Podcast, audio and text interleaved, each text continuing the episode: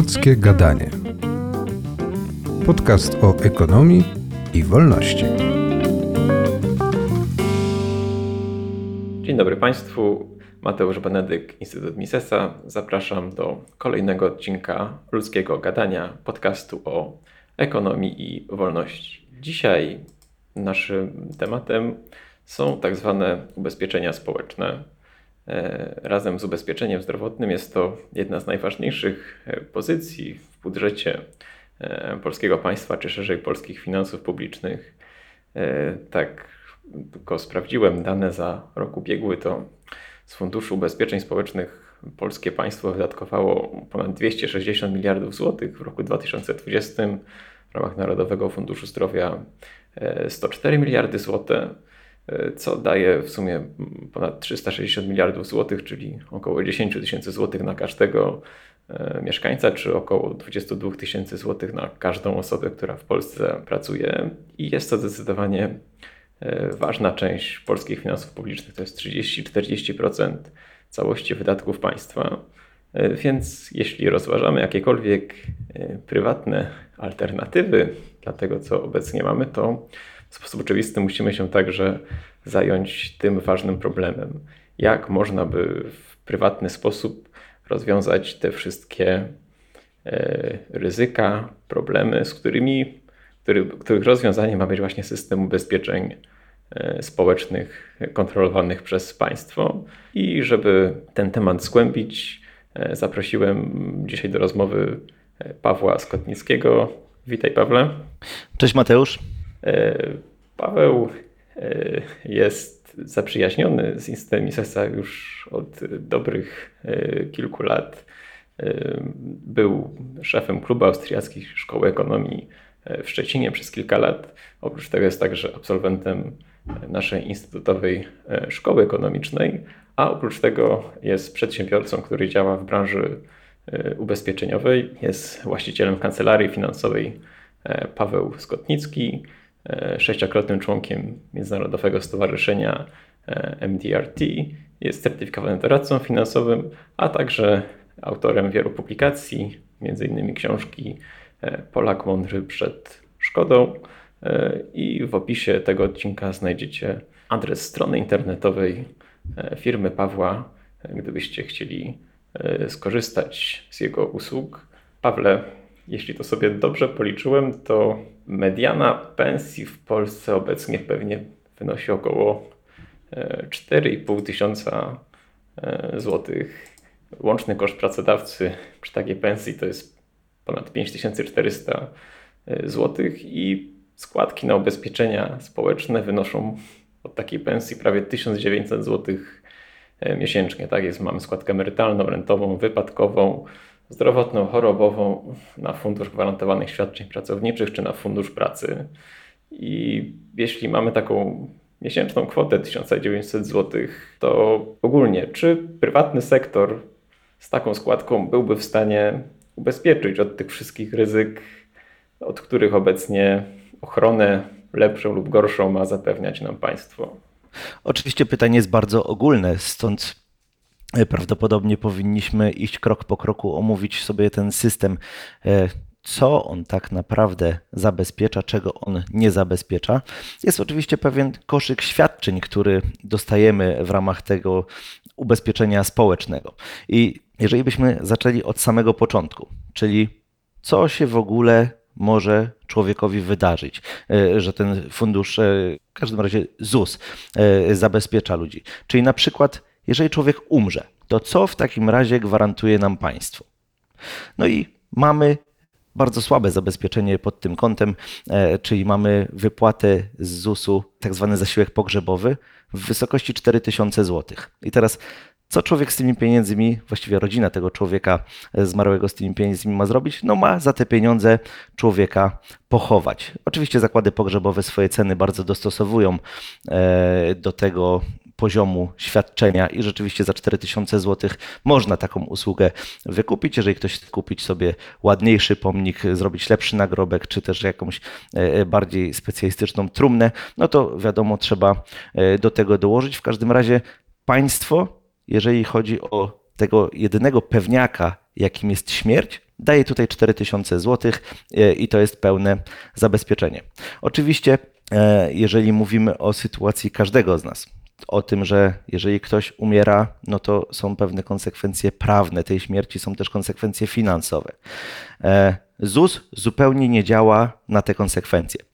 Z jednej strony, przykładowo, jeżeli ty byś umarł, to y, twój majątek, czyli czy nieruchomości, czy ruchomości, jak samochód, e, cały, y, wszystkie twoje te prawa, e, oszczędności, to wszystko mieści się wtedy w masie spadkowej i jest po tobie dziedziczone. Ustawodawca ma na to plan, czyli e, wskazuje, kto to dziedziczy. Jeżeli ty sam nie zrobisz swojego planu w postaci testamentu, no to będzie to rozdzielone, czy dla małżonki i dla rodziców, albo jeżeli są dzieci, no to wtedy małżonka e, e, plus dzieci. Jaka by ta konfiguracja nie była, oczywiście to jest bardzo szczegółowo opisane, tylko wtedy zarządzanie tym majątkiem jest zupełnie niemożliwe, jeżeli na przykład mamy te niepełnoletnie dzieci, albo ten majątek, który zmienia swoich właścicieli, jeżeli tych właścicieli na, zaczyna być kilku, no to oni się muszą zacząć ze sobą komunikować, dogadywać. Jeżeli to jest wdowa po mężu, która nagle z teściami musi się dogadywać, czy może sprzedać samochód, no to jest to problematyczne. Jeżeli jest małoletnie dziecko i trzeba pytać sądu rodzinnego o zgodę na jakiekolwiek ruchy majątkowe, no to y, nie muszę mówić, że jest to pewnego rodzaju piekiełko dla rodziny, która została właśnie y, y, pomniejszona o jednego członka. Pierwsze co, ludzie powinni robić swój plan swój plan w postaci testamentu, taki, który będzie powodował, że tym majątkiem można zarządzać. Ale testament powoduje, że pojawiają się konsekwencje finansowe, bo te osoby, które miały dostać część majątku po zmarłym, one w tej chwili nic nie dostały. Więc istnieje taka instytucja, która się nazywa zachowek. I teraz w zależności od tego, w jakim wieku są ci spadkobiercy, no to ona wynosi albo dwie trzecie, albo jedną drugą tego, co by przypadało dla nich, gdyby nie testament. I znowu, człowiek, który y, zostaje i powinien móc dalej żyć, móc dalej tym majątkiem zarządzać, no z tych 4000 zasiłku pogrzebowego nic tutaj nie zrobi. Tutaj po raz pierwszy widzimy potrzebę finansową i to potrzebę finansową taką, która jest poza spadkiem. Tylko ubezpieczenia prywatne nie wchodzą do masy spadkowej, a dokładnie świadczenie z ubezpieczenia prywatnego nie wchodzi w masę spadkową. I pierwsza rzecz, którą ubezpieczenia te prywatne robią dla ludzi, to jest właśnie to, że będą te pieniądze na spłaty zachowków.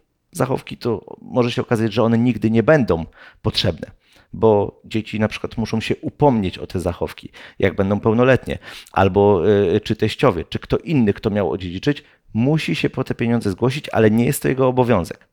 Może się okazać, że się zgłosi i wtedy to będzie wymagane. Może być też tak, że niestety, jak to y, w takim y, społeczeństwie jak polskie, bardzo często jest pewna zawiść, są jakieś niesnaski między członkami rodziny i nawet jeżeli są małe dzieci, czyli teoretycznie dopiero na 18 rok życia możemy się spodziewać zapłaty tego zachowku, to wystarczy, że ktoś łaskawie doniesie do sądu, że na przykład ta osoba, która się teraz tym majątkiem będzie opiekowała, jest nieodpowiedzialna, że przetraci ten majątek, że dzieci na końcu nic nie dostaną. Może się okazać, że te zachowki trzeba będzie zabezpieczyć natychmiast, Czyli w tym najczarniejszym scenariuszu, o którym zawsze powinniśmy rozmawiać, zabezpieczając sytuację w taki sposób, żeby człowiek czuł i bezpieczeństwo, i spokój, i pewną gwarancję, y, czy też pewność tego, że będzie tak, jak sobie zaplanował, no to te zachowki powinny być zabezpieczone od razu. Pierwsza konsekwencja finansowa to jest są te zachowki, czyli pełna kwota, tyle ile by trzeba było wypłacić, gdyby to było do zabezpieczenia na już. Druga sprawa, jaka, jaka jest konsekwencja finansowa śmierci, to jest to, że wszelkie zobowiązania zaczynają być wymagalne albo co najmniej mogą być wymagalne od razu. Banki, które są powiedzmy najczęstszymi tutaj właśnie naszymi adwersarzami, jeżeli mamy jednego kredytobiorcę, kredyt hipoteczny, kto właściwie dzisiaj nie ma kredytu hipotecznego, bank, jeżeli się dowiaduje o śmierci człowieka, taką umowę zwykle wypowiada, jeżeli to jest jeden kredytobiorca. E, jeżeli tych kredytobiorców jest dwóch, no to znowu ma możliwość tego, żeby ten kredyt wypowiedzieć od razu, no bo zmieniła się znacząco sytuacja. To jest zawarte w umowie kredytowej, że jeżeli zmienia się sytuacja życiowa człowieka, to wtedy mogą robić zmiany w umowie, w tym mogą ją wypowiedzieć.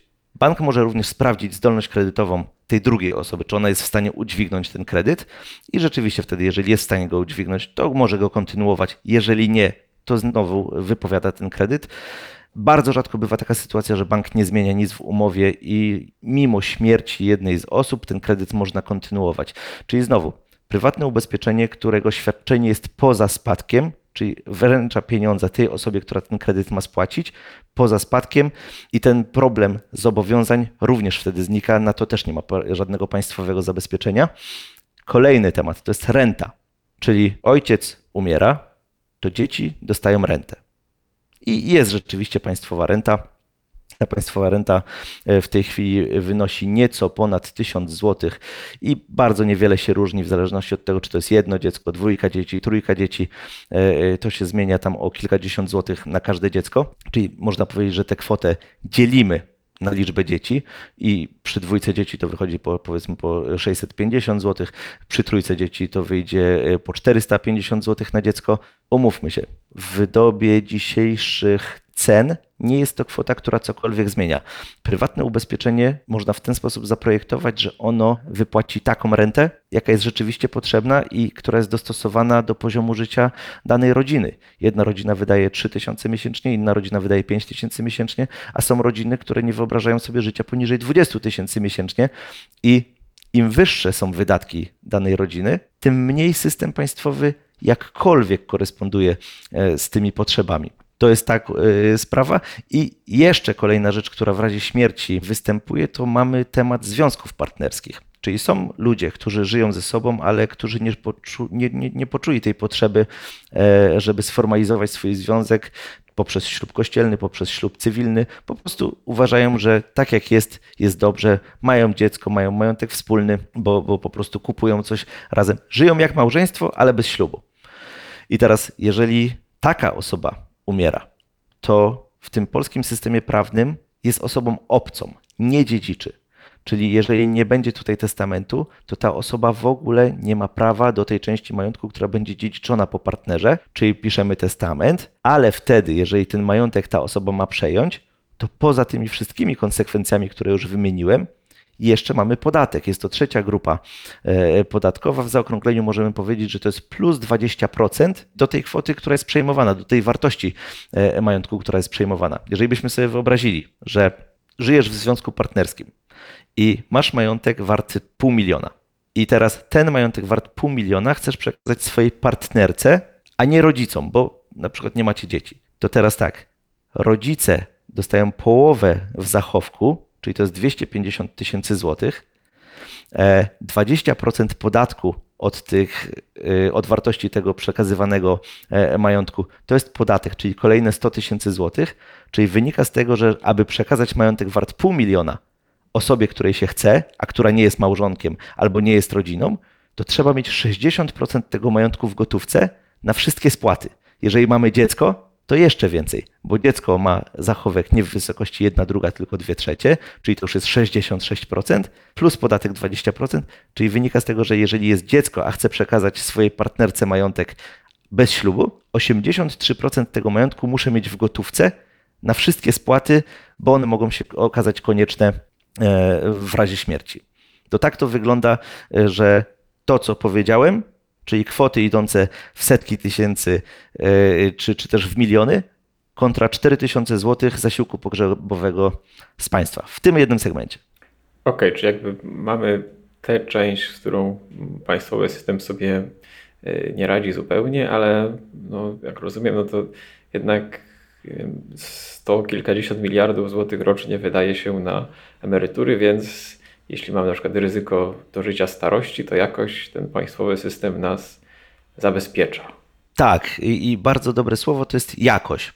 Jest tak rzeczywiście, że dwie trzecie osób statystycznie dożyje emerytury. Płacimy składki przez całe życie, aby od 65 roku życia mężczyźni czy od 60 roku życia kobiety e, móc zgłosić się po doświadczenie emerytalne. Ci, którzy w tej chwili pobierają te emerytury, to rzeczywiście one są w takiej wysokości, ja nie powiedziałbym, że wysokiej, ale one jeszcze nie są głodowe. W tej chwili rzeczywiście demografia wygląda w taki sposób, że cztery osoby pracujące wypracowują tą emeryturę jednej osoby pobierającej. E, jeżeli ja czy ty będziemy przechodzili na emeryturę, no to ten system jest tak zbudowany, że naszych pieniędzy tam nie ma, bo nasze pieniądze są wydawane automatycznie na tych dzisiejszych biorców. Nasza emerytura e, działa w systemie zdefiniowanej składki, a nie zdefiniowanego świadczenia, co oznacza, że jest obiecane coś kiedyś, nie jest powiedziane co i nie jest powiedziane kiedy, bo i się będzie y, zmieniała wysokość tej emerytury w zależności od sytuacji finansowej państwa i może się zmieniać wiek emerytalny, co ostatnie lata y, pokazały, że był 65, później 67, później z powrotem 65. Teraz jest y, znowu gmeranie w tym systemie emerytalnym, co budzi coraz większą nieufność, bo akurat emerytura to powinien być temat, który się kojarzy wyłącznie z bezpieczeństwem, a nie ma w historii Polski człowieka, który dostał emeryturę z tego systemu, w którym zaczął płacić emeryturę. Ten system tak się zmienia. W każdym razie, kiedy ja lub ty będziemy przechodzili na emeryturę, to będzie, jeżeli nic się nie zmieni oczywiście, to będą dwie osoby pracujące na jednego biorcę. To znacznie zmienia sytuację i ja nie wiem, czy ty dostajesz taki list y, z ZUS-u co jakiś czas z pozdrowieniami i z taką prognozą emerytury, ale ja od 22 roku życia prowadzę działalność gospodarczą, czyli nie miałem nigdy umowy o pracę, całe życie płacę tak, jak jest y, na działalności gospodarczej. No to ja dostałem prognozę, że to będzie 600 zł, jeżeli będę do 65 roku życia płacił e, te składki. Oczywiście to jest poniżej tego minimalnego świadczenia, które jest ustalone, więc i tak podniosą mi to świadczenie do minimalnego, ale nadal będzie to świadczenie minimalne i jeżeli to jest 1000 zł, czy nawet nie ma różnicy, czy to jest 1000, czy 800, czy 1200, bo to i tak na nic nie starczy, jeszcze biorąc pod uwagę około 5% inflację, emerytury dla ludzi w naszym wieku możemy założyć, że ich nie będzie. Po prostu. Te, które są w tej chwili, one jeszcze są jako takie. Są ludzie, którzy naprawdę mają e, emerytury kilkutysięczne, ale to jest garstka. Większość ludzi ledwo z tych emerytur żyje i gdyby nie pomoc e, swoich dzieci czy też swoich wnuków, no to oni nie są w stanie przeżyć za te pieniądze, albo oglądamy jakieś dokumenty w telewizji na temat tego, że ktoś żyje e, w warunkach totalnie poniżej tego takiego minimum socjalnego. Powiem szczerze, nie mam pojęcia, jak ci ludzie żyją, kupują leki, kupują jedzenie, płacą rachunki, czynsz. Nie wyobrażam sobie tego za te pieniądze. Więc państwo, akurat jeżeli chodzi o system emerytalny, no ten system jest niewydolny y, z zasady. Jest ten grzech pierworodny, czyli y, y, skonstruowany w formie piramidy finansowej. Zdefiniowana jest tylko składka, która co roku jest podnoszona, bo ona jest jako procentowa część e, tego, ile się zarabia na działalności gospodarczej to jest oparte o średnie zarobki. Płacimy składkę, nie wiemy co będzie na końcu, ale wiemy, że to nie będzie nic dobrego. I teraz oczywiście mamy tutaj w kontrze całą masę możliwości yy, wzięcia spraw w swoje ręce. I pewnie dużo łatwiej byłoby te sprawy brać w swoje ręce, gdyby nie trzeba było płacić tej składki emerytalnej państwowej, no bo ona znacząco ogranicza możliwości finansowe yy, każdego. Gdyby można było ją rzeczywiście wykorzystać na coś innego prywatnego, no to rentowność takiego rozwiązania jest dużo, dużo wyższa. Jeżeli założymy, że ktoś chce mieć 1000 zł emerytury, to prywatną emeryturę 1000 zł, taką 20-letnią, czyli od 65 do 85, czyli nawet więcej niż średnio ludzie pobierają tą emeryturę, bo trzeba pamiętać, że średnia długość życia w Polsce kobiety to jest około 82 lat, mężczyźni to jest około 72,5. Czyli jeżeli zakładamy 20-letnią emeryturę, to jest to już założone z górką, to każdy 1000 zł takiej emerytury to wystarczy na to odłożyć 180 tysięcy złotych to gdzie to się ma do tego, ile my wpłacamy na tą składkę emerytalną do ZUS-u? Tam wpłacimy cztery razy więcej, a nadal będzie ten 1000 zł. Więc znowu jest to szalenie poniżej jakiejkolwiek rentowności. Być może jest to założone, że rzeczywiście ktoś będzie do 150 roku życia pobierał emeryturę i to jest tego typu zabezpieczenie, ale nie, to się nie spina, po prostu to się nie spina. I teraz, jeżeli człowiek nie weźmie spraw we własne ręce, czyli albo nie będzie miał własnych oszczędności, albo nie kupi jakiejś nieruchomości, czy nie zabezpieczy się w inny sposób tych sposobów zabezpieczenia emerytalnego pozapaństwowego. No jednak jest mnóstwo. To nie przeczuwam, że dobrze mu się będzie wiodło w tym ostatnim rozdziale życia. Okej, okay, a jakby czy w ogóle istnieją e, takie powiedzmy produkty, które oferowałyby właśnie dożywotnie świadczenia finansowe na rynku prywatnym, czy są tylko takie o określonej długości typu 20-letnie rynek prywatny tutaj odpowiada na wszystkie potrzeby, ponieważ y, jeżeli ktoś ma określoną kwotę pieniędzy, to jest produkt, który będzie mu wypłacał rentę okresową. E, Jest produkt, który mu pozwoli te pieniądze zabrać, trzymać na koncie, dysponować nimi wedle własnej woli. Jest produkt, który będzie e, właśnie można przeliczyć, ile będzie to wynosiło to świadczenie, jeżeli chciałbym mieć gwarancję wypłat dożywotnich, czy miesięcznych, czy kwartalnych, czy takich, jakie sobie zażyczy. Ta częstotliwość jest oczywiście do ułożenia. Y, Naprawdę rynek prywatny odpowiada na te potrzeby, bo tam, gdzie państwo nie daje rady, gdyby państwo dawało radę w tych segmentach, to ubezpieczenia prywatne właściwie nie miałyby po co istnieć. Po co komu y, ubezpieczenie takie abonamentowe, żeby móc chodzić do lekarza bez kolejki, jeżeli by nie było kolejek w państwie? Dlatego, że są kolejki, no to powstaje alternatywa prywatna. I tak samo emerytura. Gdyby państwowe emerytury były na poziomie zadowalającym, nie byłoby miejsca na to, żeby powstawały jakiekolwiek produkty. Ale że państwo niestety daje tutaj ciała i już nawet nie ma sensu się rozwodzić, dlaczego tak jest. No tak jest, po prostu tak jest. Powstają produkty, których możliwości są praktycznie nieograniczone, jeżeli chodzi o projektowanie tych rozwiązań, bo można zrobić też taką hybrydę. Wyższa emerytura przez kolejne 10 lat, ale dożywotnia gwarantowana na jakimś odpowiednim poziomie. E, Oprócz tego człowiek ma jakąś tą emeryturę państwową, a oprócz tego jeszcze dostaje na przykład bonus roczny, plus jeszcze ma nieruchomość, z której ma też jakiś ustalony dochód. Możemy tutaj projektować wszystko pod warunkiem oczywiście, że się do tego człowiek wcześniej przygotuje, e, że wcześniej to przemyśli, że będzie miał te oszczędności zamiast y, wierzyć, że jednak, a może ten ZUS da radę. E, Chodzi o to, żeby się mógł uniezależnić od państwa wtedy, kiedy już nie pracuje, bo państwo to jest jedna wielka niewiadoma. To z tego powodu. Okej, to może zanim spróbujemy może coś o jakichś konkretnych kwotach powiedzieć, to przejdźmy jeszcze przez tę resztę mm, ryzyk, przed którymi ten system ubezpieczeń społecznych ma y, zabezpieczać, więc jakby kolejne, kolejna duża składka, którą płacimy, to y, składka rentowa. Y, I przed czym ona nas chroni? No to teraz jest tak. Jeżeli człowiek nie umarł, ale coś mu się stało, coś mu się stało i teraz nie może pracować.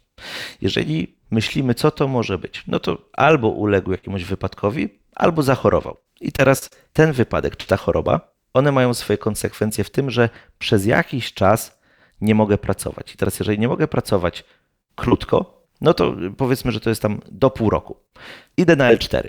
Jeżeli jestem zatrudniony na umowie o pracę, to L4 wypłaca mi w pierwszym miesiącu 80% pensji, a przez kolejne miesiące aż do pół roku wypłaca mi pełną pensję. Czyli można powiedzieć, że ten człowiek, e, który uległ wypadkowi czy chorobie, umowa o pracę zabezpiecza go w sposób wystarczający. Nie powstaje tutaj żadna luka taka y, tego, ile miał, do tego, ile y, wskutek tego wypadku na przykład, że, że to się nie pogarsza. Z kolei, jeżeli to jest dłuższe niż pół roku nieobecność w pracy, to po pół roku człowiek już przechodzi na zasiłek rehabilitacyjny. I ten zasiłek rehabilitacyjny wynosi już 60% tego, ile wynosiło L4. Więc przez kolejne pół roku chcą skrócić w tej chwili ten zasiłek rehabilitacyjny do 3 miesięcy, ale póki co on wynosi pół roku w dalszym ciągu, no to już tutaj zaczyna mu brakować. Jeżeli ktoś zarabiał 3000 i dostawał na tym L4 3000, no to nagle z tego się robi 1800, co oczywiście już zaburza bezpieczeństwo, zaburza budżet domowy, powoduje e, no, na przykład stres, bo już od pierwszego do pierwszego wtedy troszkę inaczej się żyje. E, Po roku człowiek przechodzi na rentę. I teraz ta renta to już jest kilkaset złotych. Albo jeżeli ktoś ma wypracowanych więcej lat, no to oczywiście ona może być wyższa, ale nadal to nie jest wysokie. Jest to niższe niż zasiłek rehabilitacyjny. E, A bywa też, że jeżeli to jest młoda osoba, która jeszcze nie przepracowała pięciu lat na oskładkowanej umowie, to takiej renty w ogóle nie otrzyma. Czyli znowu mamy tutaj namiastkę jakiegoś rozwiązania, aczkolwiek nie jest wystar- yy, rozwiązanie, które jest wystarczające, żeby ktoś mógł w ten sposób żyć. Jeżeli to jest krótka niezdolność do pracy, ok, L4 rzeczywiście zabezpiecza tego pracownika na umowie o pracę. Bo drugi człowiek, czyli mówimy o przedsiębiorcy, osoba prowadząca działalność gospodarczą, płaci myślę, że w 99% ten ZUS od zryczałtowanej kwoty, czyli najniższy jaki może i wtedy takie L4 jest w wysokości 1800 zł, a nie możemy zapomnieć o tym, że ta kwota jest zupełnie oderwana od zarobków. I teraz, jeżeli przedsiębiorca dostanie na L4 1800 zł, to jemu zwykle nie starczy na to, żeby opłacić lokal, w którym pracuje, a jeszcze są pracownicy, a jeszcze są rachunki te biurowe, już nie mówiąc o tym, że są pewne koszty życia. Czyli ta kwota u przedsiębiorcy nie robi w większości, takiej zdecydowanej większości, zupełnie nic. Dlatego przedsiębiorcy są najzdrowszą grupą w Polsce, bo oni nie chodzą na L4, bo oni nie mogą sobie pozwolić na to, żeby chorować. Czyli u przedsiębiorcy ta luka powstaje od razu. Jak tylko zachoruje, tylko będzie miał wypadek, od razu ma y, problem z płynnością finansową. I teraz, jeżeli bierzemy sobie pod uwagę, że są i pracownicy na umowie o pracę, i są ci wszyscy inni, którzy albo im się ta renta nie należy, albo ta renta, czy też y, świadczenie, które dostają, zanim dostają rentę, no jest niewystarczająca. To tutaj mamy całą gamę produktów ubezpieczeniowych, które odpowiadają na tą potrzebę i to odpowiadają dużo bardziej kompleksowo niż robi to państwo. Szczególnie jeżeli chodzi o wysokość oczywiście tego, na ile się można ubezpieczyć, ile z tego można dostawać, przez jaki czas. No i będzie to oczywiście dostosowane do, do tego, w jakim ktoś jest wieku. I teraz po kolei. Jeżeli ktoś uległ wypadkowi lub zachorował i teraz będzie to skutkowało tym, że jest trwale niezdolny do pracy, to jeżeli mówimy o 30-latku, 30-latek musi się zabezpieczyć na najdłuższy okres, bo przed nim jest teoretycznie najwięcej życia, najwięcej tych lat życia. Jeżeli byśmy traktowali, że do 70 mamy takiego człowieka zabezpieczyć, czyli w tym najczarniejszym scenariuszu 30-latek już ulega wypadkowi i, albo już zachorował poważnie, to 40-letnią rentę jemu trzeba zaprojektować prywatną. I teraz w zależności od tego, w jakiej wysokości on by ją chciał, no to oczywiście z tego e, będziemy wyliczali, na ile się powinien ubezpieczyć. Ale bardzo ważne jest tutaj tak, żeby z jednej strony policzyć, jakie ma koszty życia, czyli ile tych pieniędzy potrzebuje na życie, czyli e, czynsz, rachunki, jedzenie, spłata zobowiązań, utrzymanie siebie, utrzymanie rodziny. I na to on ma dostać rentę, żeby z tego żyć. Z drugiej strony on potrzebuje pieniędzy na tą prywatną, powypadkową służbę zdrowia, jeżeli mówimy o wypadkach, czyli musi iść do lekarza, musi zrobić badania, e, zrobić zabieg, operację, e, iść do apteki, e, kupić sprzęt rehabilitacyjny, czy też prywatną rehabilitację. Oczywiście, że prywatną, a nie państwową, bo trzeba to robić szybko, żeby wrócić do tego zdrowia, żeby ten stan, który się pojawił po wypadku, nie był nieodwracalny. To tutaj czas jest bardzo ważny. Jeżeli czas wchodzi w grę, to oczywiście Państwowa Służba Zdrowia odpada, bo tam są terminy kilkumiesięczne, jak nie kilkuletnie, więc znowu za to wszystko albo płaci, albo ma ubezpieczenie, które mu to wszystko pokrywa. Trzecim bezpiecznikiem czyli z jednej strony odszkodowanie, które ma być na koszty życia, z drugiej strony pokrycie kosztów leczenia i z trzeciej strony jeszcze ubezpieczenie, które będzie wypłacało pensję. I teraz te trzy bezpieczniki powodują w tej kwestii wypadkowej, że człowiek może się czuć prawdziwie bezpieczny. Bo teraz tak, jeżeli to jest krótka niezdolność do pracy, to to odszkodowanie oczywiście zagwarantuje, e, że płynność finansowa nie będzie zaburzona. Wszystkie te pieniądze, e, które dostanie człowiek, e, wyda na życie, nie ma żadnego problemu, nie musi myśleć o tym, że te pieniądze on musi gdzieś odłożyć, bo być może będą potrzebne na leczenie, bo leczenie robimy z drugiego toru, ten drugi tor ubezpieczenia y, powinien mieć taki limit kosztów, żeby się człowiek nie martwił, jeżeli musi zrobić sobie artroskopię prywatnie albo rekonstrukcję więzadeł, czy inną operację, która na przykład kosztuje 20 tysięcy złotych, 30 tysięcy złotych, w zależności od klasy tej kliniki, która będzie wykonywać taką operację, czy nie będzie się musiał martwić o to, że powinien chodzić cztery razy w tygodniu na rehabilitację, albo rehabilitację w ogóle musi robić bardzo poważną, na przykład w Konstancinie pod Warszawą, tak, tam gdzie Tomasz Golob się rehabilitował. I taki turnus trzytygodniowy tam kosztuje 15 tysięcy złotych i ten turnus trzeba powtarzać 10 razy w ciągu pierwszego roku i wtedy jest szansa na to, żeby po tym wypadku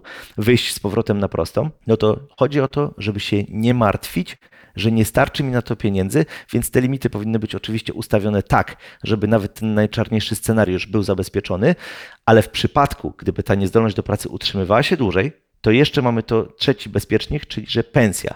Będzie wypłacana ta pensja na przykład co najmniej przez dwa lata, a jeżeli jeszcze będzie to dłuższa niezdolność do pracy, to będzie jednorazowe, bardzo duże świadczenie, które stworzy już tą rentę do 70 roku życia. To tak od strony pomysłu na to, jak to zabezpieczyć. W ten sposób to działa, czyli są trzy bezpieczniki: odszkodowanie, pokrycie kosztów leczenia i pensja. Takie trzy.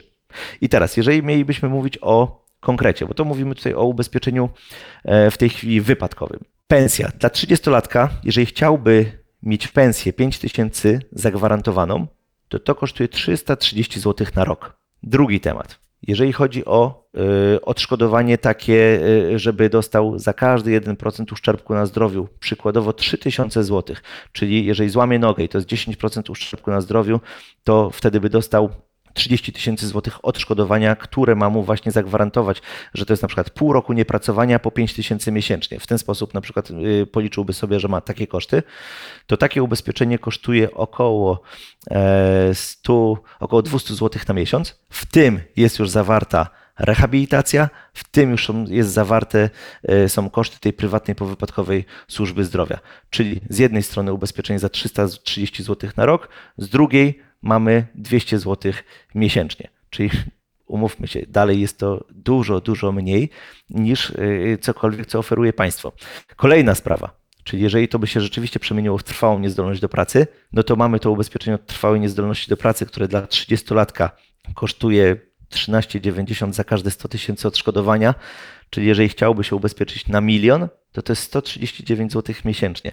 Taki milion, jeżeli otrzymuje, może to sobie zamienić spokojnie na kilkutysięczną rentę do 70 roku życia.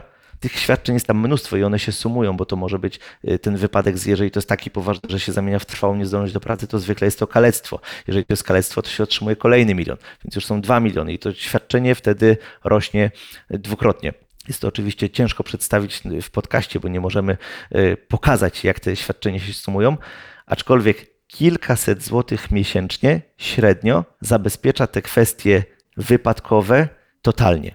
I kwestie wypadkowe one są oczywiście, one są do zabezpieczenia w 100%. Ubezpieczenia prywatne można y, stworzyć w taki sposób y, ofertę, żeby opłacał prywatny szpital. Czyli nie trzeba w ogóle korzystać z państwowej służby zdrowia, jeżeli mamy ubezpieczenie prywatne wypadkowe. Trochę inaczej jest, jeżeli przechodzimy do ubezpieczenia chorobowego. Bo ubezpieczenie chorobowe jest tak, że mamy ten pewien koszyk świadczeń państwowych i on pokrywa pewne rzeczy.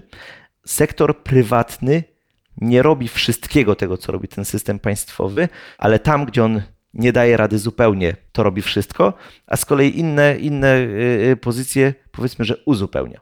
I teraz przypuśćmy, że człowiek zachorował. I teraz, jeżeli zachorował, lekko zachorował, jakieś zapalenie płuc, trafił do szpitala, jest to y, kilka tygodni, kilka miesięcy wyciętych z pracy, nie jest to aż taki problem.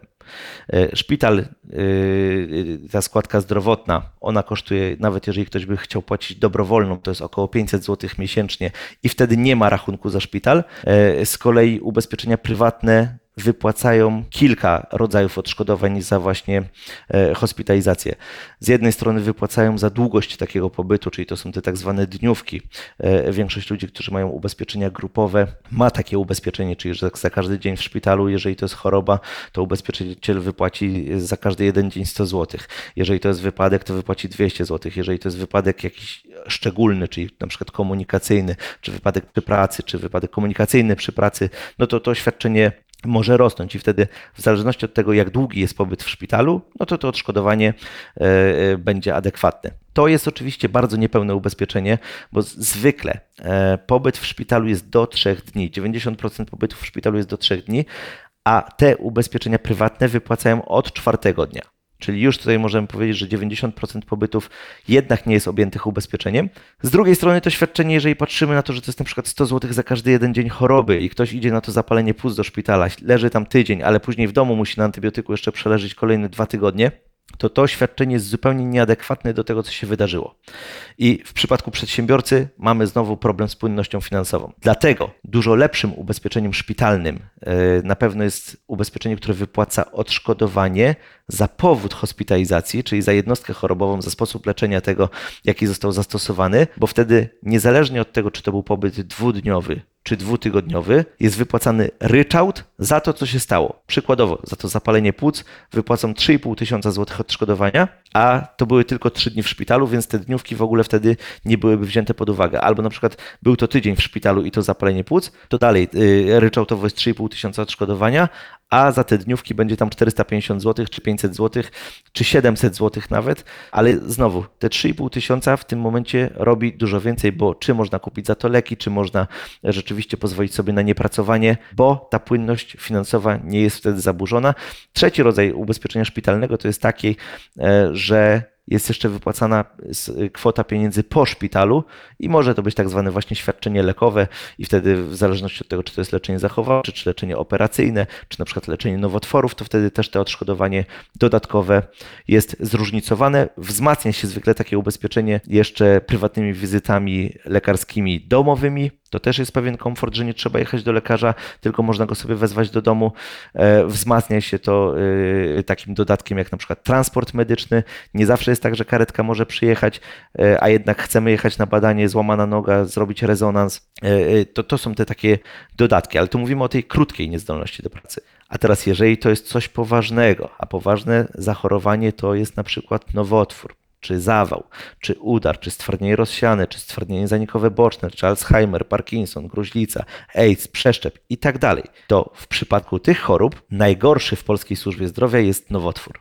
I to niestety statystyka jest tragiczna i z roku na rok ta onkologia polska, pomimo tego, że mamy świetnych lekarzy, ona jest coraz gorsza z tego powodu, że u nas oni nie mają czym leczyć. I państwowy system zupełnie też w tym nie pomaga.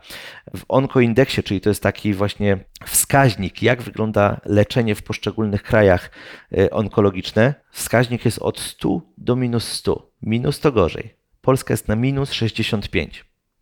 Oznacza to, że teraz tylko 29 na 132 innowacyjne terapie leczenia nowotworów, to tylko tyle jest refundowanych.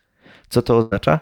Że jeżeli ktoś usłyszy diagnozę nowotworu i nie ma pieniędzy swoich, żeby leczyć się prywatnie, to musi korzystać z tej darmowej chemii. I teraz ta darmowa chemia polega na tym, że podają, tak, jeżeli nie mają na przykład lekarstwa dostosowanego do tego szczególnego rodzaju nowotworu, to podają dowolną chemię, niszczą człowiekowi organizm w nadziei na to, że zniszczą również nowotwór. 5 na 6 osób po chemii nie dożywa 5 lat od diagnozy. Czyli można powiedzieć, że jeżeli wsadzamy jeden nabój do yy, komory w rewolwerze, to mamy 5 razy większą szansę na przeżycie niż w przypadku stosowania chemii na nowotwory w Polsce. I teraz ona jest zupełnie niedostosowana. Większość tych terapii jest e, nierefundowanych.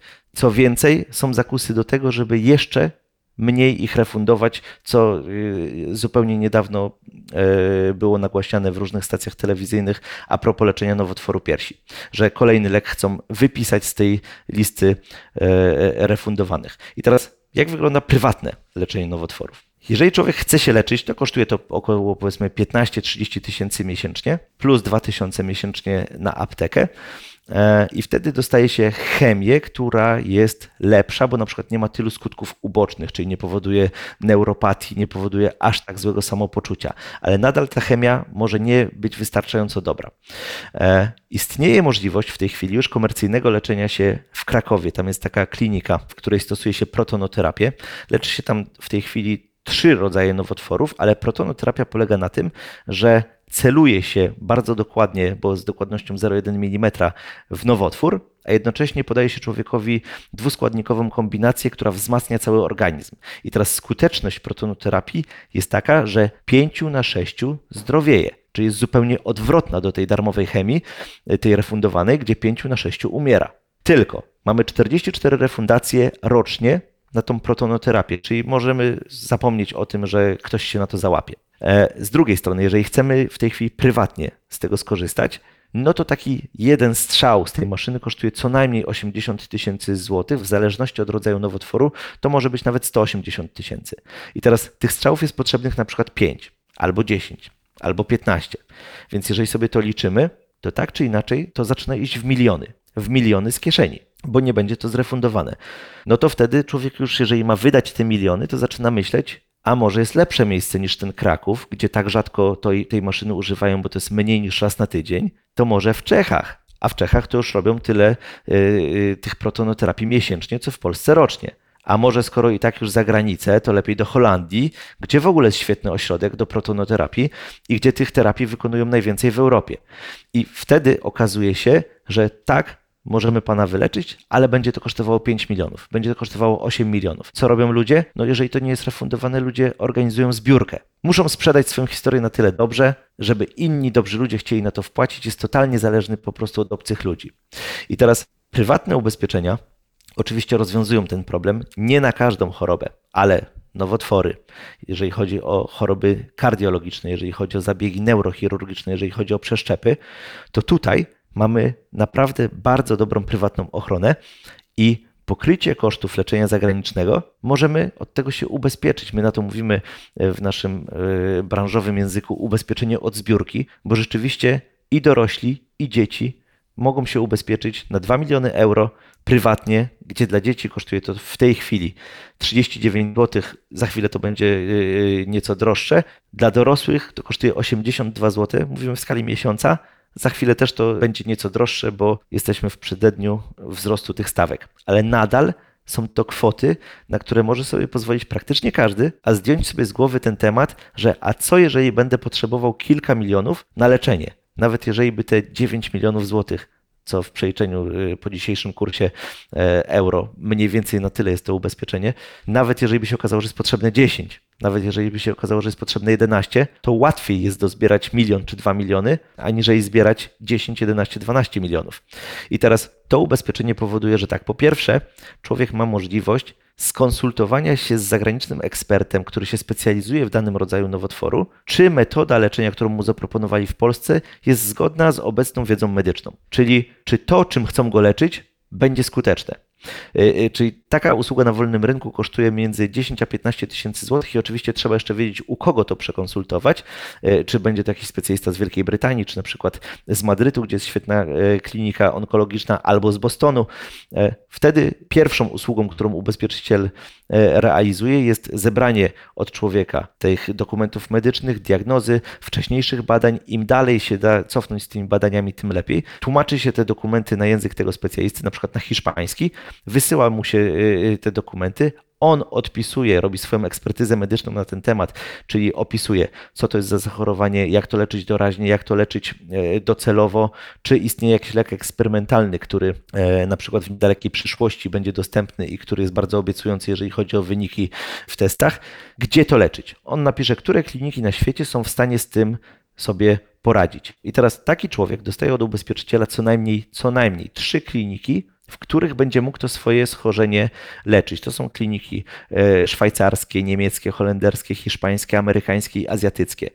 E, wybiera sobie, która to ma być klinika, dostaje certyfikat na leczenie i od czasu, kiedy się zdecyduje, przyjeżdża po niego transport. Jeżeli mówimy tutaj o dziecku, to dziecko może z dwoma opiekunami e, mieć ten swój transport plus zakwaterowanie opłacone. W przypadku dorosłego to jest jeden opiekun. Mają przez cały czas opiekę tłumacza, jadą na lotnisko, z lotniska lecą do tej kliniki. I teraz, jeżeli to jest leczenie w formie hospitalizacji, to oczywiście zakwaterowanie jest w klinice. Jeżeli to jest leczenie w formie ambulatoryjnej, czyli że codziennie się przychodzi na to leczenie, no to zakwaterowanie wtedy jest w hotelu przy klinice.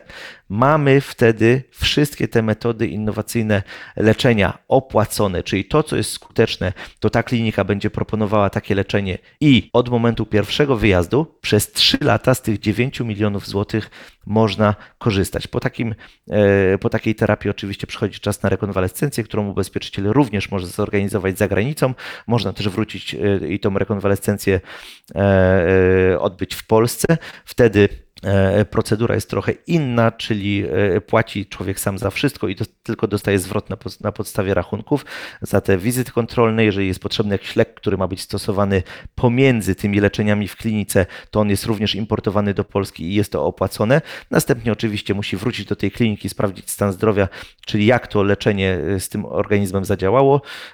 Jeżeli wyleczony no to oczywiście wraca, wraca do kraju i jest, y, cieszy się życiem. Jeżeli y, kontynuuje to leczenie, a rzeczywiście leczenie nowotworów za granicą trwa średnio 8 miesięcy, więc duża szansa, że to leczenie musi być e, kontynuowane, no to oczywiście je kontynuuje i ubezpieczyciel nadal wszystkie te rachunki opłaca i to działa bezgotówkowo.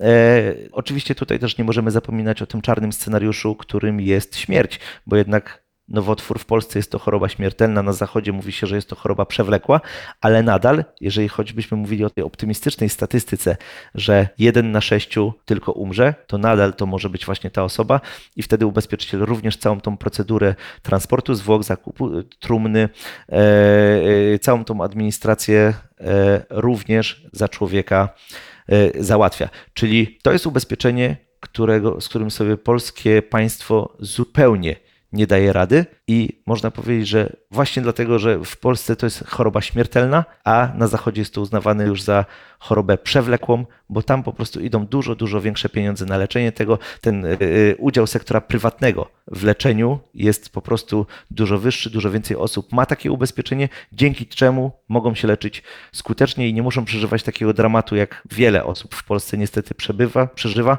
e, że jest lek, którym można wyleczyć, czy dziecko, czy męża, czy żonę, czy mamę, czy tatę, ale nas nie stać na ten lek, więc ta osoba umiera. Bo to jest ten dramat. Jeżeli coś jest nieuleczalne, okej, to jest pech. I ja nie mówię, że to jest całkiem okej, ale z tym się nic nie da zrobić, po prostu wiedza medyczna nie daje sobie z tym rady. Ale jeżeli coś się da zrobić, ale chodzi tylko o pieniądze, to to jest ten dramat. I tutaj państwo nie robi nic, a wręcz te świadczenia onkologiczne są zmniejszane. Prywatne ubezpieczenie tutaj odpowiada na to, e, można powiedzieć, bardzo kompleksowo, czyli z jednej strony mamy pokrycie kosztów bardzo drogiego leczenia za granicą w prywatnych klinikach renomowanych na całym świecie, z drugiej strony dożywotnia renta, odszkodowanie wypłacane w całości, e, podwójne odszkodowanie w razie e, trwałej niezdolności do pracy, e, dodatkowe pieniądze za każdą hospitalizację i za długość pobytu, za powód pobytu po szpitalu, plus ta prywatna opieka medyczna, wizyty lekarskie domowe. Okej, tylko żeby jeszcze to nieco jaśniejsze się stało, bo tutaj mówimy o, o kilku różnych ubezpieczeniach, to to, o czym teraz mówiłeś, te, te, te powiedzmy kilkadziesiąt złotych miesięcznie w przypadku dziecka, czy to są jakby tylko te choroby onkologiczne, czy to jest ten cały zestaw jakichś takich głównych chorób, o którym mówimy? Czy do każdej choroby trzeba osobne ubezpieczenie wykupować? Akurat to leczenie za granicą to jest pakiet czterech segmentów. Pierwszy segment to są e, nowotwory złośliwe e, w stadium inwazyjnym, w stadium przedinwazyjnym, czy też zmiany przedrakowe. Czyli to jest ten pierwszy segment nowotworowy. E, drugi segment to są schorzenia kardiologiczne, które się, czyli na przykład operacja zastawek serca, czy też operacja bypassów. Trzeci segment to jest dowolna operacja, czy też zabieg neurochirurgiczny, czyli mówimy o operacjach na kręgosłup, mówimy o operacjach mózgu, w tym są również takie innowacyjne metody, czyli na przykład CyberKnife czy Gamma Knife to jest taka nieinwazyjna metoda operowania na przykład tętniaka mózgu bez otwierania czaszki. E, mamy tutaj też przeszczepy szpiku czy przeszczep narządu. I to jest spakietowane. Tutaj nie można wziąć części, a części nie wziąć, tylko każdy, kto kupuje sobie takie ubezpieczenie, ma to wszystko. I łącznie z tą sumą ubezpieczenia na 2 miliony euro, na dzisiaj jest ona ustawiona, e, jej też nie można regulować, czyli że ktoś chce milion, nie, nie ma takiej możliwości. Ta umowa jest sztywna, ale przez to, że jest sztywna, to właśnie średni koszt leczenia nowotworu za granicą to jest 1 800 tysięcy złotych i średni czas leczenia nowotworu to jest 8 miesięcy. Tutaj mamy 3 lata na korzystanie z tych pieniędzy i mamy 2 miliony euro. Chodzi o to, żeby wszystkie te tematy, które są możliwe, były pokryte z możliwie jak najwyższą górką, bo gdy zdarzy się ten najczarniejszy scenariusz, to chodzi o to, żeby te pieniądze po prostu wystarczyły. I teraz na dzisiaj, na czas nagrywania tego podcastu, to kosztuje dla dziecka 39 zł, dla dorosłego to kosztuje 82 zł miesięcznie. Y, prawdopodobnie na, na czas emisji tego podcastu będzie to kosztowało już 46 zł y, dla dziecka, 93 zł dla rodzica. To nie jest umowa samodzielna, ją oczywiście się też pakietuje. Jeżeli mówimy o tym ubezpieczeniu dla dziecka, to zawsze się to robi z rentą po rodzicu, czyli jeżeli rodzic umrze, to oprócz tego, że dziecko było ubezpieczone, czy y, w razie diagnozy poważnego zachorowania, y, żeby dostało odszkodowanie, plus miało możliwość pokrycia tej prywatnej służby zdrowia za granicą, to jeszcze ma rentę po rodzicu, która przykładowo może być tak zaprojektowana, że pięcioletnie dziecko do 18 roku życia będzie dostawało dodatkową rentę 2000 zł miesięcznie, to to musi być spakietowane z tego powodu, że rodzic musi być ubezpieczony, bo dorosły musi być właścicielem takiej polisy. E, jeżeli chodzi o dorosłego, e, dorosły również musi wykupić chociaż minimalne ubezpieczenie, to w razie śmierci to może być na 30 tysięcy złotych, czyli niskie. Do tego ubezpieczyć się jakkolwiek w razie poważnych zachorowań, czyli że za fakt diagnozy otrzymuje odszkodowanie, ale to może być znowu minimalne e, ubezpieczenie, na przykład za 6 złotych na, na 20 tysięcy w razie e, właśnie diagnozy jakiejś poważnej choroby i do tego dopiero dokłada sobie to leczenie za granicą za te 82, czy też później już to będzie 93 zł.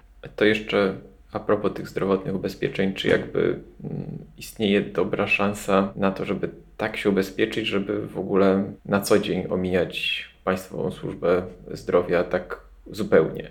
Jeżeli chodzi o te y, rzeczywiście prywatne ubezpieczenia, jeżeli ktoś chce omijać przychodnie, oczywiście są pakiety medyczne, które y, kupujemy sobie taki abonament i wtedy w ramach tego abonamentu mamy y, różne specjalizacje lekarskie, mamy internistę, mamy dermatologa, mamy ginekologa, mamy kardiologa, mamy nefrologa, i, i, tych specjalizacji tam może być około 30. Rzeczywiście dostęp do tych lekarzy wtedy jest e, dużo łatwiejszy, bo jeżeli ktoś próbował kiedyś umówić się do przychodni po prostu w przód, to najbliższy termin do internisty jest za tydzień albo za dwa tygodnie, chyba że ktoś ma znajomości albo ma szczęście. Albo pójdzie pod przychodnię od 7.30 wystać swoje w kolejce i się załapie na numerek zerowy, czyli będzie kolejne 3, 3 godziny czekał e, w kolejce aż go lekarz z łaską przyjmie.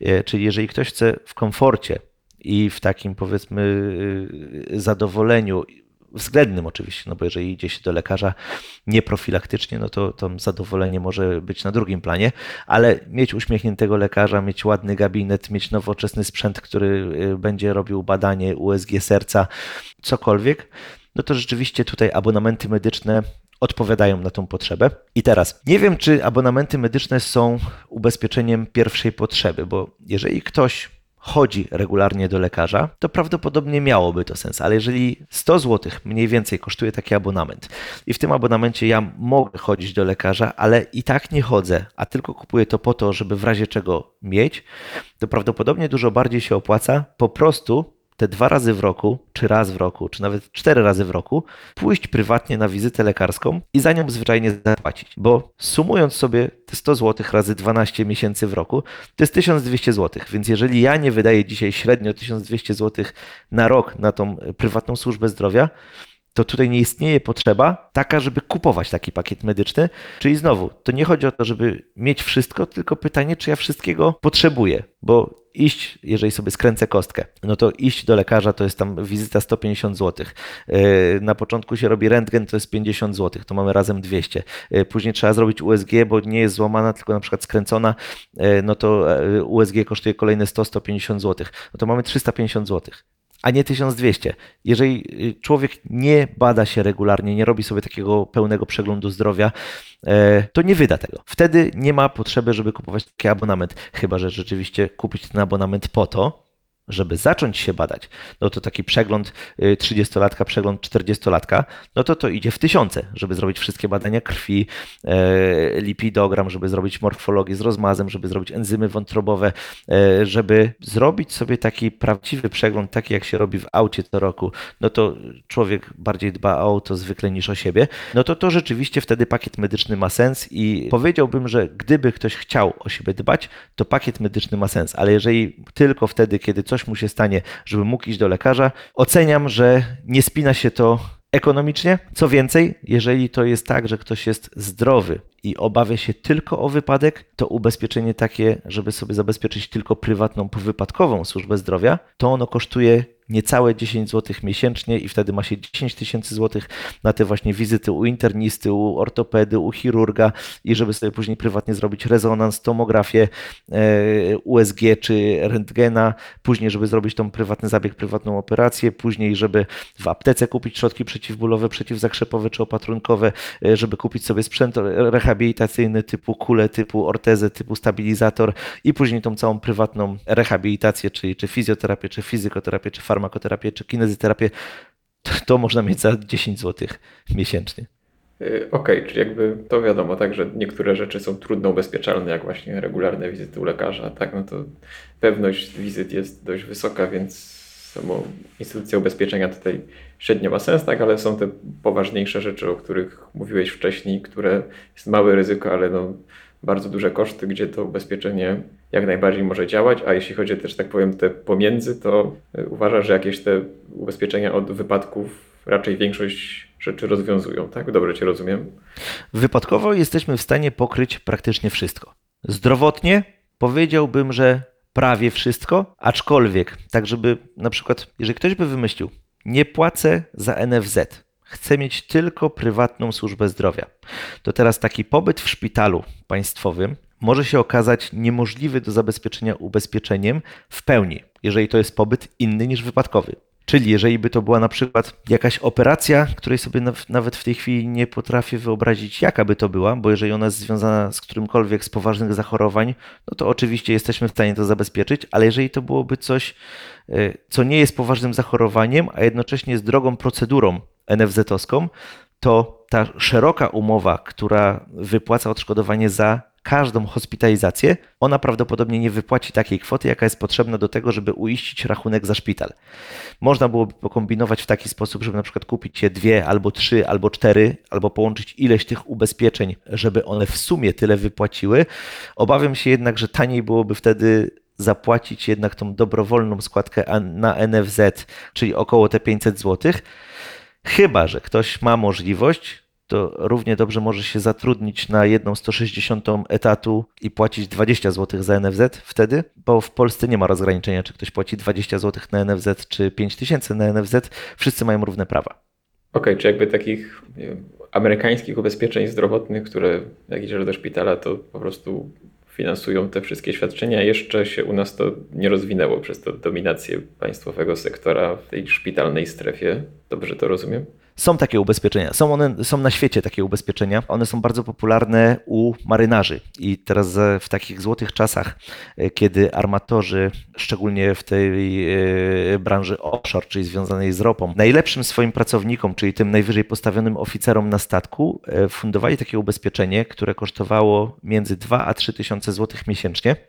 I to było ubezpieczenie, które pokrywało koszty dla całej rodziny od czegokolwiek, co się działo. W tym był zawarty i stomatolog, e, i w tym były e, wszystkie recepty, jeżeli ktoś chorował nawet na jakąś po prostu przeziębienie, e, czy była potrzebna operacja prywatna, czy była potrze- potrzebna operacja w państwowym szpitalu.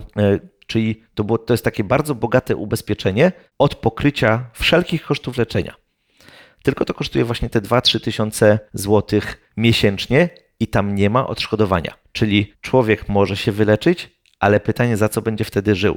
Czyli to jest jakby ta jedna nóżka, bardzo bogata, oczywiście z limitami.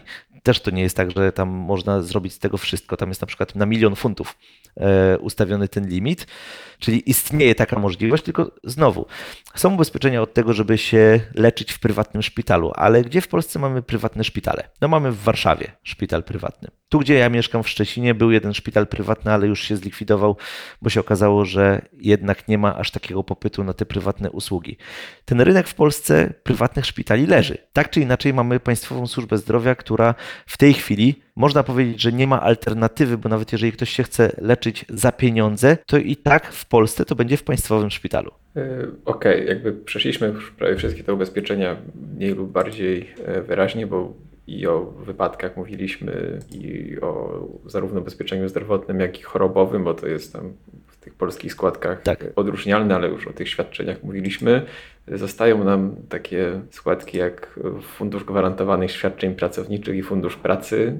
Tutaj mam wrażenie, że tak nieco trudniej to, to, to ryzyko zidentyfikować, przed którym nas bronią te składki akurat, Tak, tego się nie ubezpiecza. więc jest to pewna specyfika polskiego systemu ubezpieczeń społecznych, ale dobra, to gdybyśmy sobie wyobrazili taką sytuację, że tych państwowych ubezpieczeń nie ma, bo jakoś dziwnym trafem nam się udało je zlikwidować i mamy, ten medianowy pracownik ma te 1900 zł do e, dyspozycji, to co gdybyś mu zaproponował tak na szybko i na co on mógłby liczyć w wypadku tych niesprzyjających e, wypadków, o których e, rozmawiamy od godziny?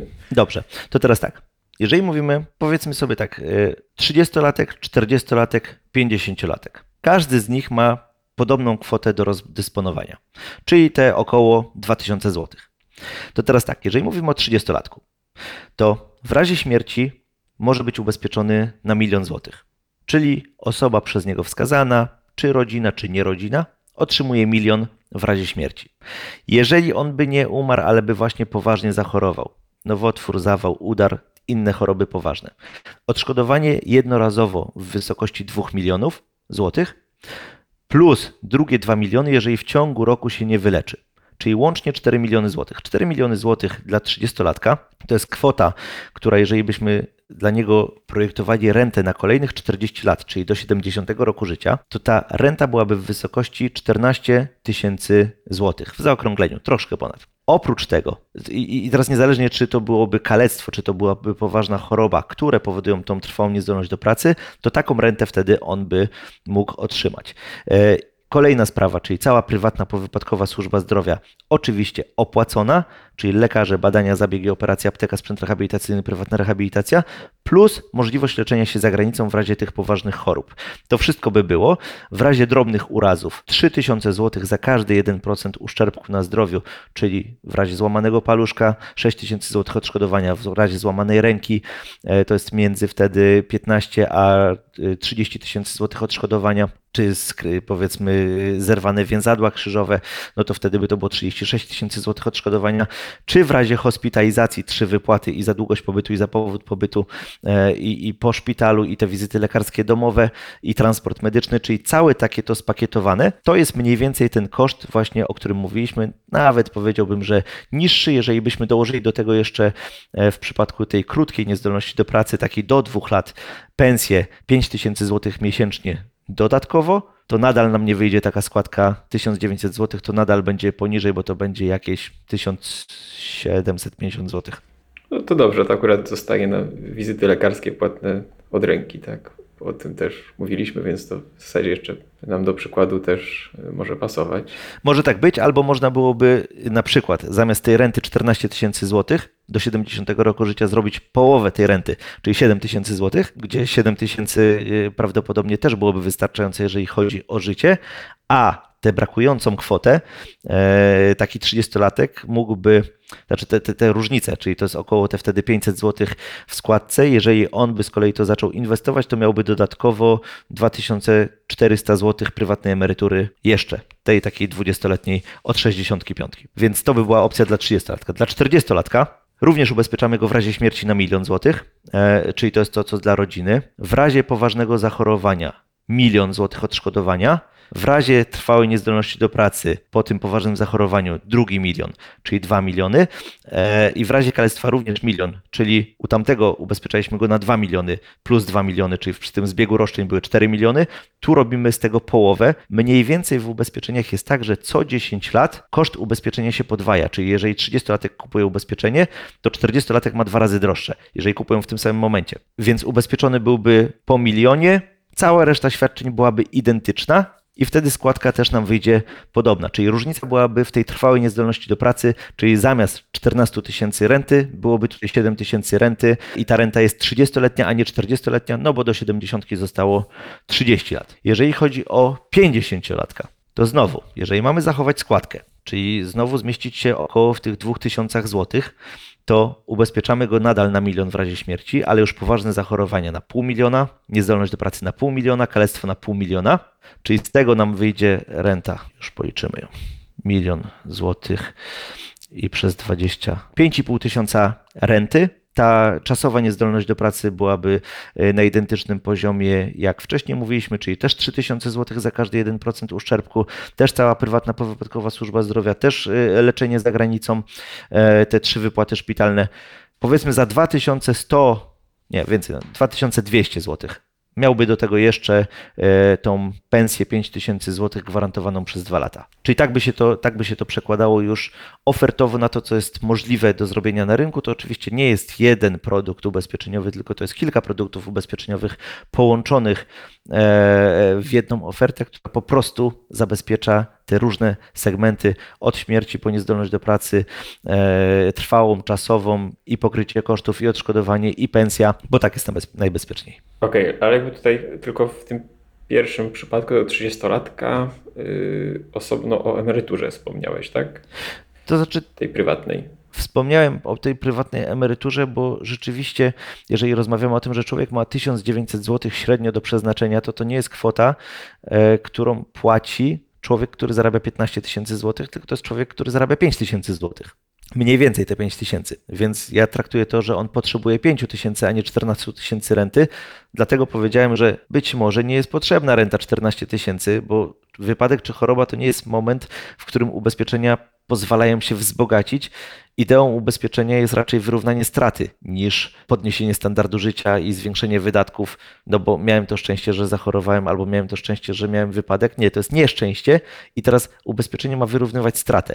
Więc w tym przypadku tego 30-latka u niego ubezpieczenie jest rzeczywiście tanie i teraz tanie ubezpieczenie, no to możemy je zrobić bardzo wysokie.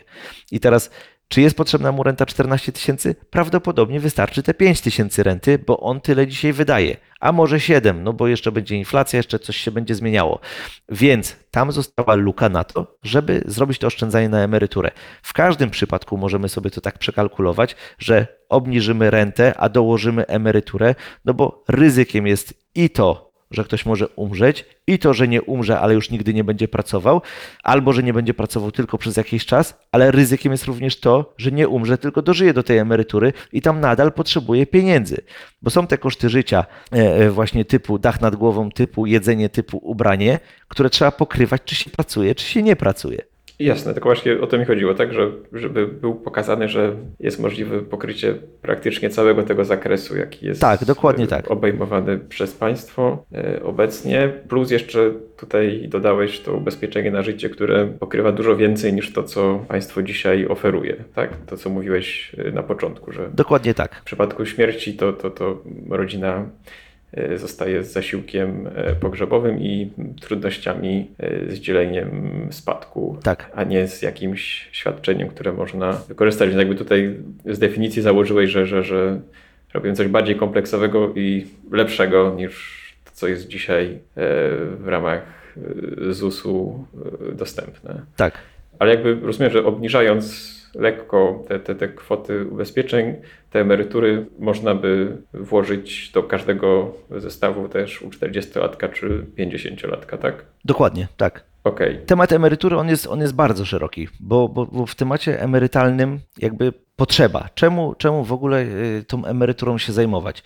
Jedną jest oczywiście to, że wartością samą w sobie jest posiadanie oszczędności i to uniezależnienie się od ZUS-u, od państwa, jak już nie pracuje. Druga sprawa jest taka, że początkowo każdy z nas jest zależny od rodziców, od opiekunów. E, Później stajemy się samowystarczalni, e, a tak naprawdę bardzo niewiele osób staje się tak prawdziwie niezależnych finansowo. E, Jeżeli ktoś by chciał to zrobić, to oczywiście to trzeba zaplanować. W jaki sposób to zaplanować? No, coś trzeba ustalić. W jaki sposób to zrobić? Drogę dojścia do tego. Czyli doprowadzić do sytuacji, że nie pracuję, a mam pieniądze, albo pracuję, bo chcę, a nie dlatego, że muszę. I to jest ten bezpieczny scenariusz. E, Kolejnym powodem jest to, żeby móc przejść na przykład na wcześniejszą emeryturę, bo w- na świecie ludzie średnio przechodzą na emeryturę w wieku 64 lat, e, co oznacza, że większość życia najpierw się uczą, e, później pracują, a tak naprawdę nie mają w ogóle tego czasu na to, żeby spędzać czas w taki sposób, jakby chcieli. I znowu, jeżeli się za to planowanie nie wezmą, no to przeżyją to e, życie właśnie w pracy. Kolejny temat to jest to, że skoro żyjemy coraz dłużej i ta średnia wieku się wydłuża, to wraz z wiekiem przyjdą te problemy zdrowotne, których dzisiaj nie ma, a te problemy zdrowotne, oczywiście postęp technologii technologiczny spowoduje, że będą mogły e, e, być objęte jakąś opieką, ale to będzie również kosztowało, to są kolejne pieniądze, których się potrzebuje w tym ostatnim rozdziale życia.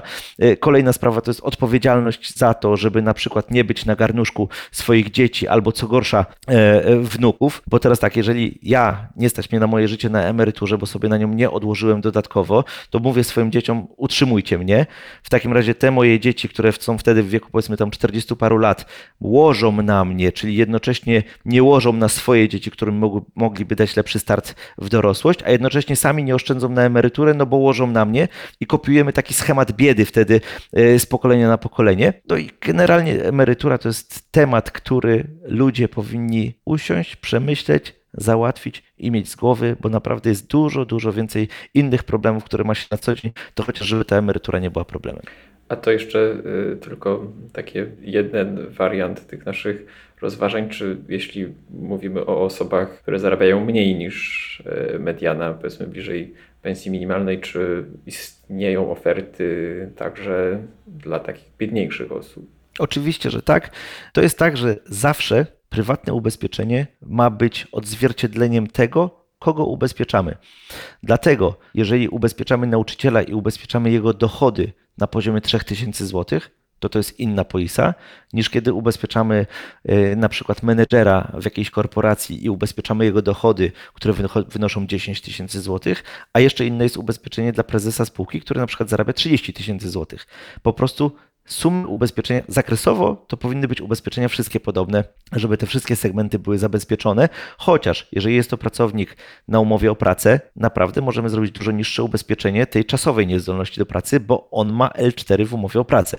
Jeżeli mówimy o z kolei całej tej reszcie umów, to czy ktoś, kto zarabia mniej, choruje na raka, czy prezes spółki giełdowej choruje na raka, koszty są te same. Czyli tutaj są umowy, które powinny być równie wysokie, a są umowy, e, które mogą być niższe i dostosowane do poziomu dochodów, bo co innego zabezpieczać odszkodowaniem dochody 3000, co innego zabezpieczać odszkodowaniem dochody 10, 15 czy 50 tysięcy złotych. A za tym oczywiście idzie cena. Jasne, to jeszcze tylko może powiedzmy, dlaczego to może czasami brzmieć jakoś tak magicznie, tak, że płacimy, nie wiem, 40 czy 80 y, złotych miesięcznie i, i, możemy dostawać świadczenia na, nie wiem, 8 czy 9 milionów y, złotych skąd się ta arytmetyka bierze i co te firmy ubezpieczeniowe tak dopłacają do nas, czy, czy o co tutaj chodzi? Na pewno nie dopłacają. Aczkolwiek akurat ten produkt to jest produkt y, hiszpańskiej firmy, która to firma dystrybuuje ten produkt poprzez ubezpieczycieli w całej Europie. Czyli stworzyli produkt, który ubezpieczyciele niektórzy e, w każdym kraju Europy dołączają jako opcja dodatkowa do swoich polis. I w ten sposób oni stworzyli system dystrybucji, gdzie jest mnóstwo ludzi, którzy spłacają do tego wspólnego, jakby tego worka pieniędzy, w którym ten, kto jest potrzebujący, to z niego bierze, a wszyscy się co miesiąc na to składamy. I tak policzyli te składki, tak policzyli tą ofertę, żeby to się spinało, żeby zawsze było więcej płatników niż biorców. Umówmy się, no to nie, tak, nie jest tak, że każdy w tej chwili choruje na nowotwór. Fakt, że poważne zachorowania mają taką statystykę, że jedna na trzy osoby do 65 roku życia na coś zachoruje, ale to coś to nie są tylko nowotwory. To coś to nie są tylko te sprawy, które tam są objęte tym ubezpieczeniem. Im więcej osób jest ubezpieczonych, tym stawka za to ubezpieczenie może być niższa. Więc tutaj chodzi o to, że oni bardzo dobrze policzyli e, e, ten produkt i to zarządzanie ryzykiem jest bardzo rozproszone, no bo mnóstwo ludzi w całej Europie ma to ubezpieczenie. Tak, no to możemy tylko powiedzieć, że no tutaj po prostu działa wycena ryzyka, kalkulacja ekonomiczna i tak te, te produkty są racjonalne, tak, i dostosowują to, jaka pula spływa ze składek do tego, jakie kwoty są potrzebne na zabezpieczenie tych ryzyk, więc jest to coś przeciwnego do systemu ubezpieczeń społecznych, gdzie jest po prostu y, procentowa kwota dochodu, która ma wpływać jako na przykład y, ubezpieczenie zdrowotne i później zastanawiają się, jak tę kwotę rozdzielić, tak? Jakby tutaj jest to liczone w drugą stronę, tak? Że mamy jakieś ryzyka, które Dokładnie. musimy zabezpieczyć i potrzebujemy na to tyle i tyle pieniędzy, więc składka wychodzi taka i taka patrzymy, jakie są ważne czynniki, które różnicują. Najczęściej jest to w tym przypadku wiek, ale też pewnie przy jakichś innych produktach to mogą być, nie wiem, jakieś takie nawyki, że nie wiem, że jest tak, że nie wiem, że palacze muszą płacić więcej w ubezpieczeniu na życie, czy, czy coś, czy raczej takie rzeczy nie istnieją. Czy są takie produkty, w których rzeczywiście palenie wpływa na składkę tak e, bezpośrednio od razu? E, aczkolwiek zawierając ubezpieczenie, takie ubezpieczenie, które działa, e, to ono zawsze się, e, złożenie wniosku o takie ubezpieczenie zawsze się wiąże z tym, że trzeba wypełnić ankietę medyczną. I w ankiecie medycznej są takie pytania, oczywiście o wzrost, o wagę, o styl życia, czy ktoś coś ćwiczy, trenuje, e, czy robi to regularnie, e, czy pije, czy pali, czy jakieś e, bierze narkotyki, czy był hospitalizowany, czy w rodzinie były jakieś poważne choroby, czy przyjmuje jakieś leki z zalecenia lekarza. Tego typu pytania są w ankiecie medycznej. I teraz ja jeszcze nie, nie miałem takiego przypadku, żeby samo palenie miało jakikolwiek wpływ na składkę. Jeżeli to palenie prawdopodobnie byłoby powiązane z tym, że już był człowiek hospitalizowany w związku na przykład z nadciśnieniem i jednocześnie e, w rodzinie ojciec miał kardiomiopatię e, i zawał serca, prawdopodobnie składka by wtedy wzrosła, no bo to ryzyko wydaje się wtedy zupełnie inne niż standardowe. Tak, no tylko, tylko możemy powiedzieć, że jakby dzięki temu poniekąd wiemy, jak na przykład niektóre ryzykowne zachowania wpływają na szanse różnych zachorowań, jakby ile musimy więcej zapłacić składki, żeby dalej te różnego rodzaju mniej lub bardziej zdrowe aktywności prowadzić, co też jakoś, powiedzmy, biorąc pod uwagę dobrobyt całego społeczeństwa może mieć znaczenie, także jakby, że można na przykład nie wiem, zniechęcać do palenia, braku aktywności fizycznej, nadużywania alkoholu, narkotyków yy, czy innych tych czynników, które wymieniłeś w taki dobrowolny sposób, a nie jakimiś nakazami koniecznie czy zakazami. Dokładnie. Y, A ja- jako ciekawostkę mogę jeszcze powiedzieć, że cena za ubezpieczenie takie właśnie od poważnych zachorowań w 2008 roku była wyższa niż jest dzisiaj. Czyli w trakcie, jak się coraz więcej ludzi w tym czasie ubezpieczyło, bo ta świadomość ubezpieczeniowa Polaków rośnie, to wraz z tym, że jest więcej osób ubezpieczonych, to ryzyko jednostkowe spadło i również cena tego ubezpieczenia spadła. Yy, To bardzo dobra wiadomość. To w takim razie jeszcze może powiedz, jeśli ktoś yy, chciałby, może kogoś zainteresowały te kwestie ubezpieczeniowe i, i chciałby ewentualnie się z tą skontaktować, to gdzie najlepiej zajrzeć na Facebooka, na stronę internetową, co byś polecał? Najprościej przez Facebooka prawdopodobnie się skontaktować, bo tam jest przycisk i można napisać. Y, Można y, również dzwonić do mnie bezpośrednio. Numer telefonu jest i na stronie, i na Facebooku. Łatwo mnie znaleźć w tych mediach y, czy społecznościowych, czy po prostu w internecie wpisując moje imię i nazwisko. Okej, czyli Kancelaria Finansowa Paweł Skotnicki. W takim razie ja Ci bardzo dziękuję za rozmowę. Dziękuję również. Mam nadzieję, że nasi słuchacze i słuchaczki na tym naszym dzisiejszej rozmowie e, jakoś e, skorzystali i dziękuję też Państwu za uwagę. Mam nadzieję, że e, usłyszymy się wkrótce. Do usłyszenia.